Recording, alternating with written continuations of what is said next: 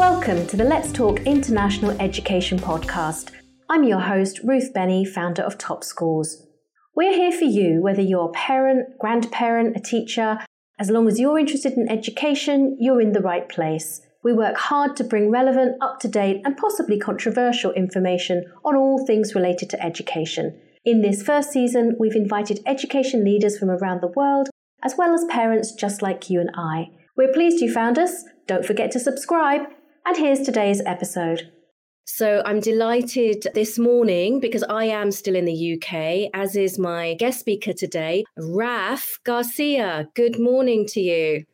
Good morning. How are you getting on? What a glorious! I mean, I had, it's so nice this morning. I've actually had to close the blinds here in London. What more can we it's ask for? Super sunny in the UK, and we are here to talk to the Hong Kong parents, uh, predominantly about UK schools. Um, so just to explain, Raf is the director of UK Education Guide, and we're now collaborating to work with Hong Kong families to place them in top schools in the UK. So I'm going to pick your brains this morning, Raf. Wonderful, um, and I'm sure I will pick yours likewise.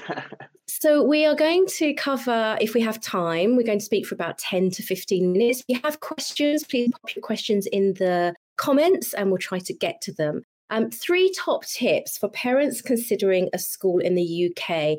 And um, it has to be said that we don't always follow the crowd and do things exactly in the same way as, as lots of other guide, you know, advisors that, that do. So your first tip, Raf, is put your child first in the process. Absolutely, Ruth. I mean, for us, it's so important to actually start from that as an absolute baseline and really understand kind of what the needs of your child are. I think so often we can all have aspirations for our children that uh, they want them to go here or this school is, is absolutely right for them. But actually thinking, what's the school that's going to enable them to flourish? Are they slightly more academic in the beginning of their journey, or do they, or are they slightly more the right side of their brain is, is a little bit more active? do they need a school that's going to have a little bit more pastoral support? Are they really sporty? Because what you'll find with most of the top schools in the UK is that the academic pedigree, the academic results, they will be delivered. So for us, what myself and Ruth are really working on with the families is what is the whole wraparound pa- package that ensures not only that the student gets the, the most high quality experience and outcomes, but also those parents get a real return on investment because they will be stumping up quite quite significant amount of money. So for us, it's about managing all of those variables and giving that young individual the highest probability of success.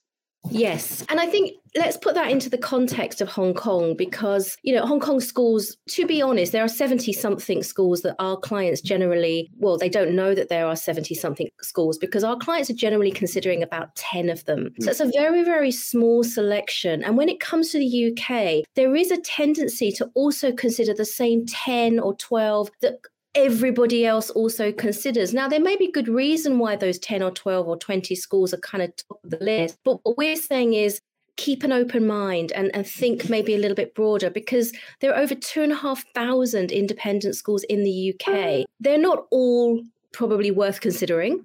And so once you start to, you know, apply your filters, but the point being is there's so much more choice. And your point, we were talking to a client the other day, weren't we, Raf, where they were talking about the academics in UK schools. And I can't remember the phrase that we were talking about, but something about it's just in the DNA of the school. Mm-hmm. That academics, they're just in the DNA. So I feel like parents shouldn't worry too much about the academics and assume that they're solid and that's a standard offering. And then it's everything else, as you say. Absolutely. And I think one of the key points in terms of how you put your child first in the process is be as you say open to all the schools but be a bit open in terms of geography as well. Because i think so often we can get bogged down with kind of we need to be within sort of an hour an hour and a half of london but there is yeah. such a broad variety of schools across the uk so as you say well over 2000 schools schools in the independent schools in the country um, and over sort of four or five hundred of those are boarding school association accredited. So that kind of not saying that narrows your list down a little bit but it, it gives you a almost a shorter yep. list to go from from there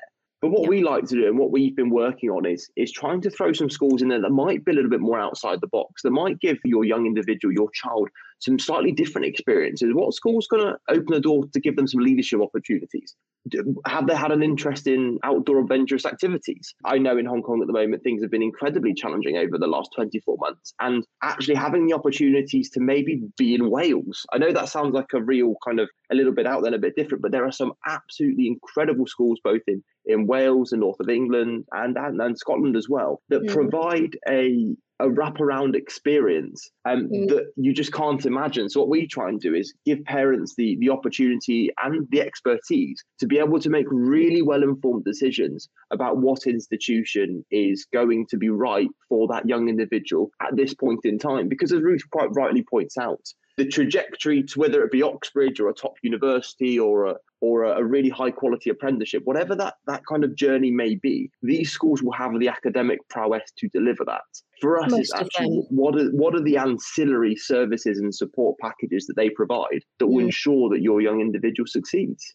Mm. So we could go on and on and on, but we we are limited in time. So so just to recap, so put your child first and try to eliminate some of the biases or the default choices that might seem obvious and think a little bit more broadly and yeah, that's in a nutshell, right? Absolutely. Absolutely.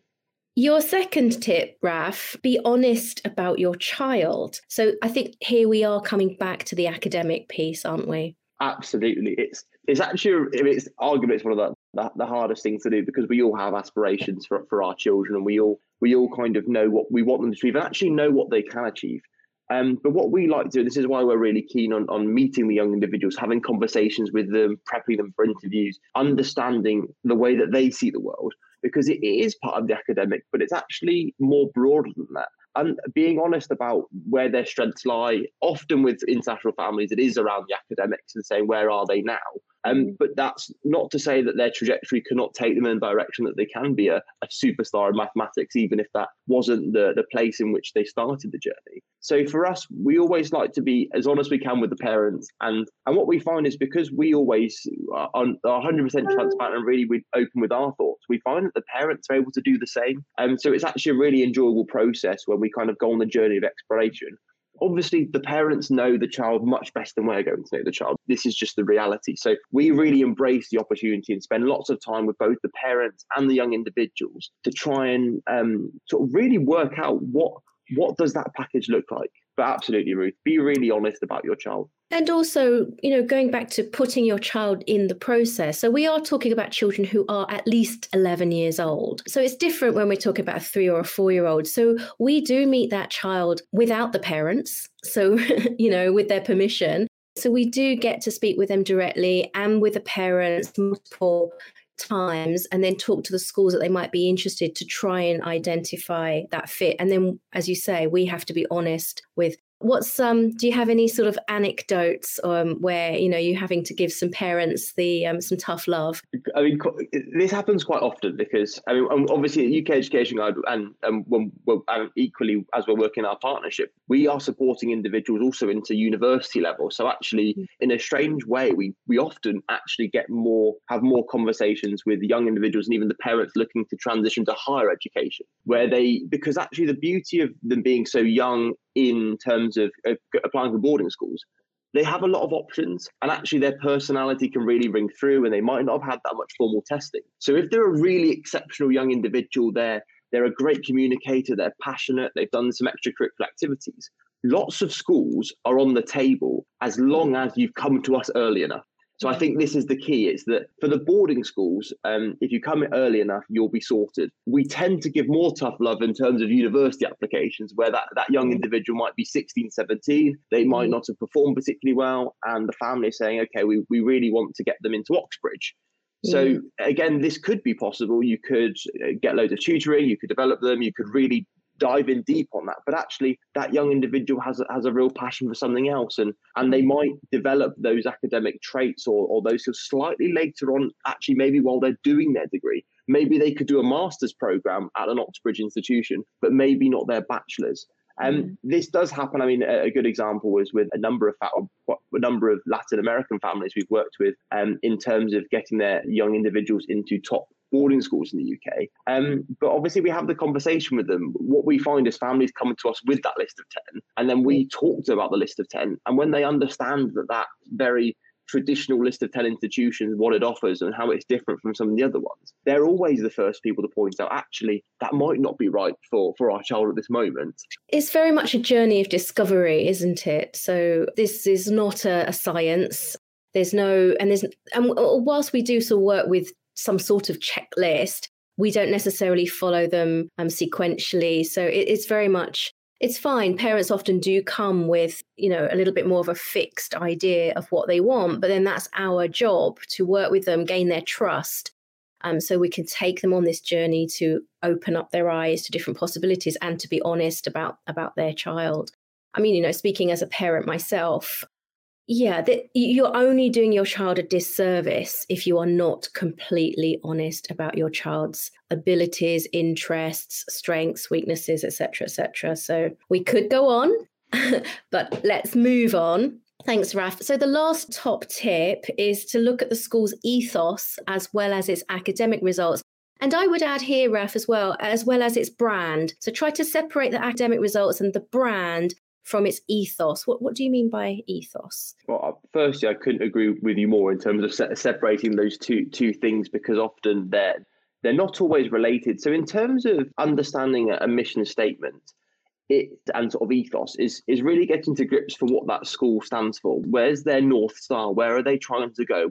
How are they trying to to build, develop, mold, nurture those young individuals? And normally, through that mission statement, through that ethos, on that similar page, they'll talk about their pedagogic approach. This obviously being key in how they deliver their learning and teaching. But mm. for us, the mission is always a really great place to start because in the sector, obviously, you've got many head teachers, many different approaches to, to learning and teaching. And by just having a real read of the mission statement, you can get a, a, in a few lines an understanding of what that school is trying to do and how it's trying to build those young individuals. Um, so, so for us, that's our take on it, and it's often a really, really great place to start. So, a mission statement from a, a faith, a, a traditionally state uh, faith school might be slightly different from a more modern school. So, I mean, it, it's fascinating. What's been your experiences, Ruth, in terms of, of understanding these kind of mission statements uh, in schools in Hong Kong? Well, it's difficult because we work with schools on the marketing as well and it's it's so so difficult to stand out and differentiate so i was actually going to throw that back at you um, raf and say well because a lot of these mission and vision statements and the websites they all look so amazingly fantastic. A lot, a lot of them all look the same as well which is which is a shame because we know they use the same vendors to to provide the service. But i think that parents often would benefit from a little bit of interpretation because it is so slick and it, it, it's a marketing victory for a lot of the schools. But is that really, you know, we need to scratch beneath the surface a little bit. We need to interpret and be able to be able, I think the difficulty, even for, for myself and for yourself, is, is really to be able to interpret the difference so you have to visit the school, which has been difficult over the last couple of years, but yeah, it's a tricky one. But yes, again, I think the general gist of our conversation this morning, isn't it, is go deep. You know, take Absolutely. a deep dive. This is such an important decision that you're making for your children. And can I bring something up that we often talk about? If you're putting your child into year nine, you are hopefully thinking about that child graduating at the same school in year 13 hopefully not always there's always a, exceptions but there are definitely some there's a school of thought out there which is we'll switch the child again for a levels for 12 and 13 and there might be some reasons why behind that but generally again speaking as a parent as an advisor you generally want them to be consistent throughout the senior school and I lost my thread there but go deep. It's such an important decision, and we're here to help. So I think that's all we have time for today. We will do this again because it's been super fun. Thank you for watching. And if you do have questions later on, pop them in the comments and we will definitely get to them. This is Tuesday Talk. I've been Ruth Benny from Top Schools with my guest, uh, Raf Garcia, and we'll be back again on another Tuesday very soon. Thanks for watching. Have a Thanks, great Ruth. evening. Thanks, Raf. Bye. Bye. Thank you for listening. If you'd like to learn more about the Hong Kong education system and parenting and education news and trends, check out our back catalogue, all available to download for free. You can also head over to our YouTube, Facebook, or website for lots of free, useful information for parents and educators. Links in the show notes. Until next time.